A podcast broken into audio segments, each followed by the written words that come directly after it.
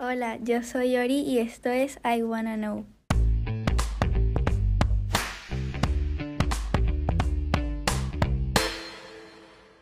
Hola a todos, bienvenidos a un nuevo episodio de I Wanna Know. Yo soy Ori, la anfitriona del podcast, y en el episodio de hoy el invitado es el pastor Iván.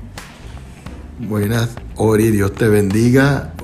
Una vez más, gracias por invitarme y bueno, espero que Dios nos permita bendecir la vida de todos los que escucharán el episodio de hoy. Hoy vamos a hablar sobre la aprobación porque especialmente los, bueno, todas las personas tienen como una necesidad de ser aprobados por el mundo, cosa que es imposible porque eh, puede que siempre va a haber alguien en desacuerdo con nosotros y tratar de agradar a las personas nos hace querer llegar a un límite de perfección que no es posible y eso nos hace sentir menos. La primera pregunta es, ¿a qué se debe esta aprobación? Bueno, ellos, los seres humanos fuimos creados para relacionarnos, ¿verdad? Fuimos creados como seres sociales. Significa que fuimos creados para amar y ser amados. Eso es parte de nuestra esencia como seres sociales o relacionales. Como fuimos creados con la necesidad de ser amados, entonces en algún sentido nosotros podemos llegar a tener una necesidad de aprobación. Pero vale aclarar lo siguiente. Cuando Dios creó al ser humano para que amara y fuera amado, en ese momento era perfecto. No había absolutamente nada que el hombre se avergonzara o necesitara la aprobación.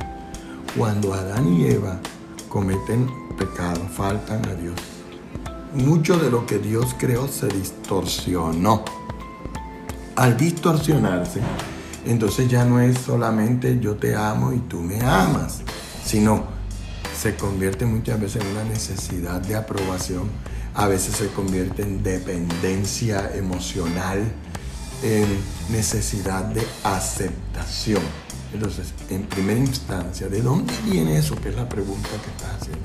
Bueno, viene primero de que e, esencialmente fuimos creados como seres relacionales para amar, amar y ser amados. Pero esa, esa creación original fue distorsionada por el pecado de Adán y Eva. Y el pecado hace que lo que era algo bueno, amar y ser amado, se convierta muchas veces en necesidad de aprobación o en dependencia emocional o en necesidad, necesidad de aceptación. Aparte de que ya eso es así desde el punto de vista del origen nuestro como seres humanos, también se da por los patrones de crianza que hemos recibido. Tenemos unos patrones de crianza donde muchas veces para que nuestros padres estuvieran contentos con nosotros teníamos que cumplir con las reglas que nos decían y sin darnos cuenta empezábamos a sentir que necesitábamos que nos aprobaran nuestro papá, nuestra mamá, nuestra mamá, nos aceptaran, nos, quisieran. Las personas significativas en nuestra vida empezaron a marcarnos a nosotros. Y tenemos que decir, hoy vivimos en un mundo caído Vivimos en un mundo donde las emociones, los sentimientos, las relaciones no, no están gobernadas por el Espíritu Santo, no están gobernadas por Dios. Entonces, mucho de eso termina distorsionándose. Entonces, mi necesidad de que papi y mami me quieran hace que yo vaya creciendo con necesidad de aprobación.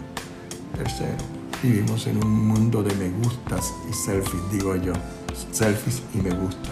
Vivimos en un mundo de imágenes, en un mundo donde, por ejemplo, si tu imagen no corresponde a la que venden los medios de comunicación, ah, te ponen a un lado.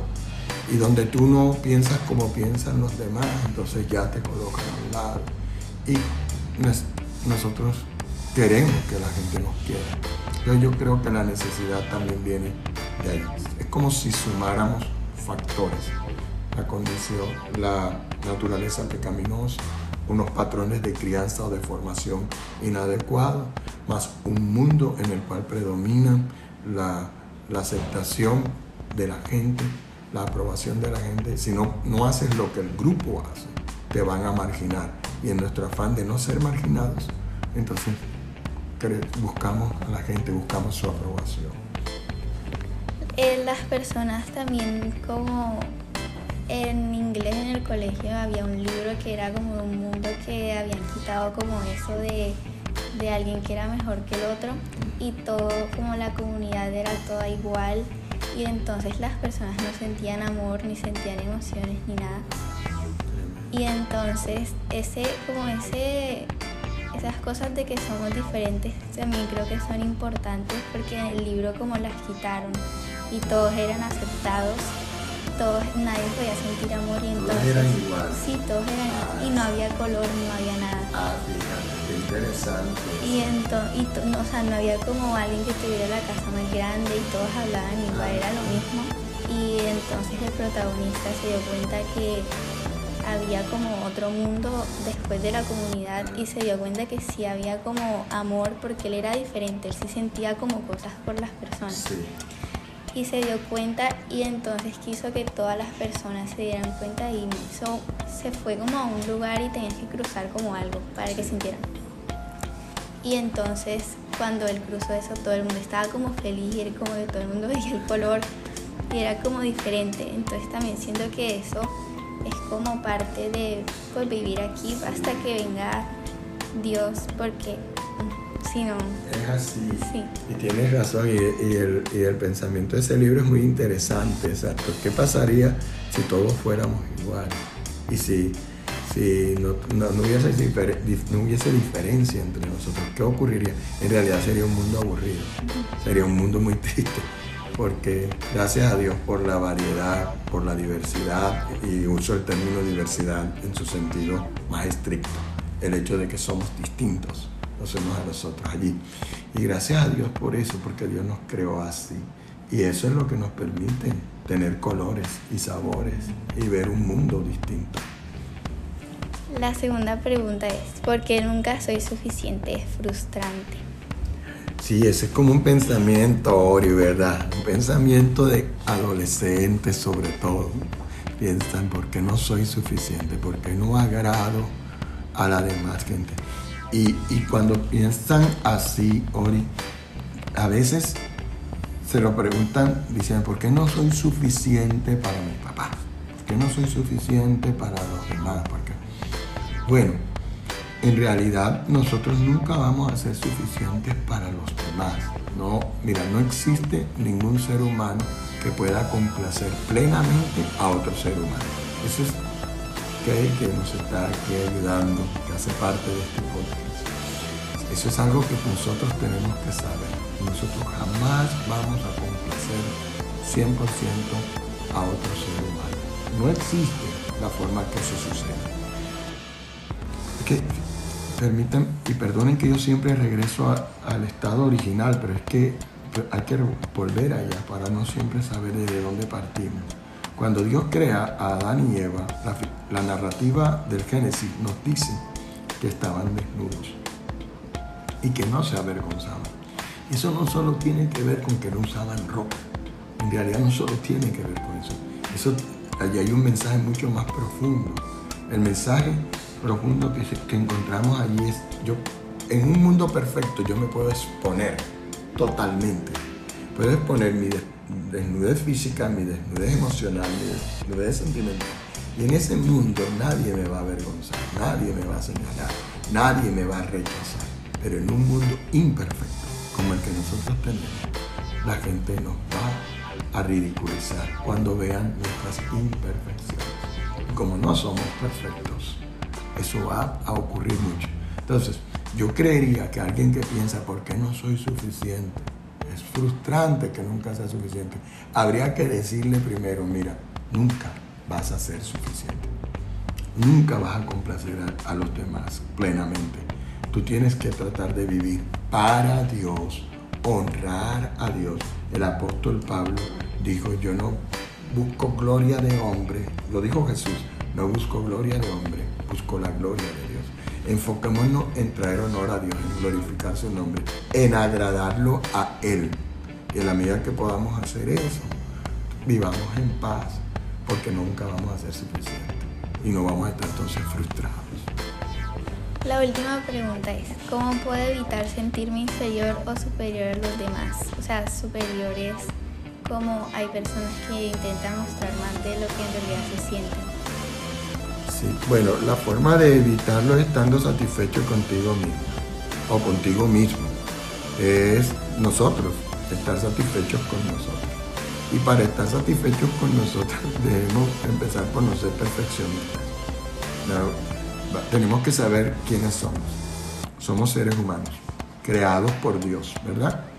Somos, en el caso nuestro, la mayoría que escuchan estos episodios, somos cristianos, amamos al Señor y Él nos ama, pero somos seres humanos, no somos perfectos, vamos a cometer errores, estamos en un proceso de crecimiento, vamos a ir creciendo todos los días y mejorando. Entonces, ¿qué tengo que hacer?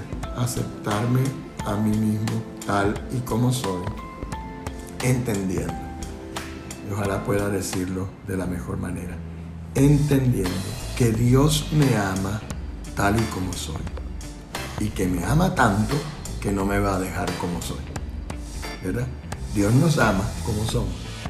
Nos ama tanto que no va a dejarnos así como somos. Igual nos va a ir cambiando, nos va a ir perfeccionando, nos va a ir mejorando. Entonces, soy un ser humano que tiene defectos, debo aceptarme así, pero entiendo que Dios va a trabajar en todos mis defectos y, y cada día estoy cambiando. Eh, soy una obra no terminada.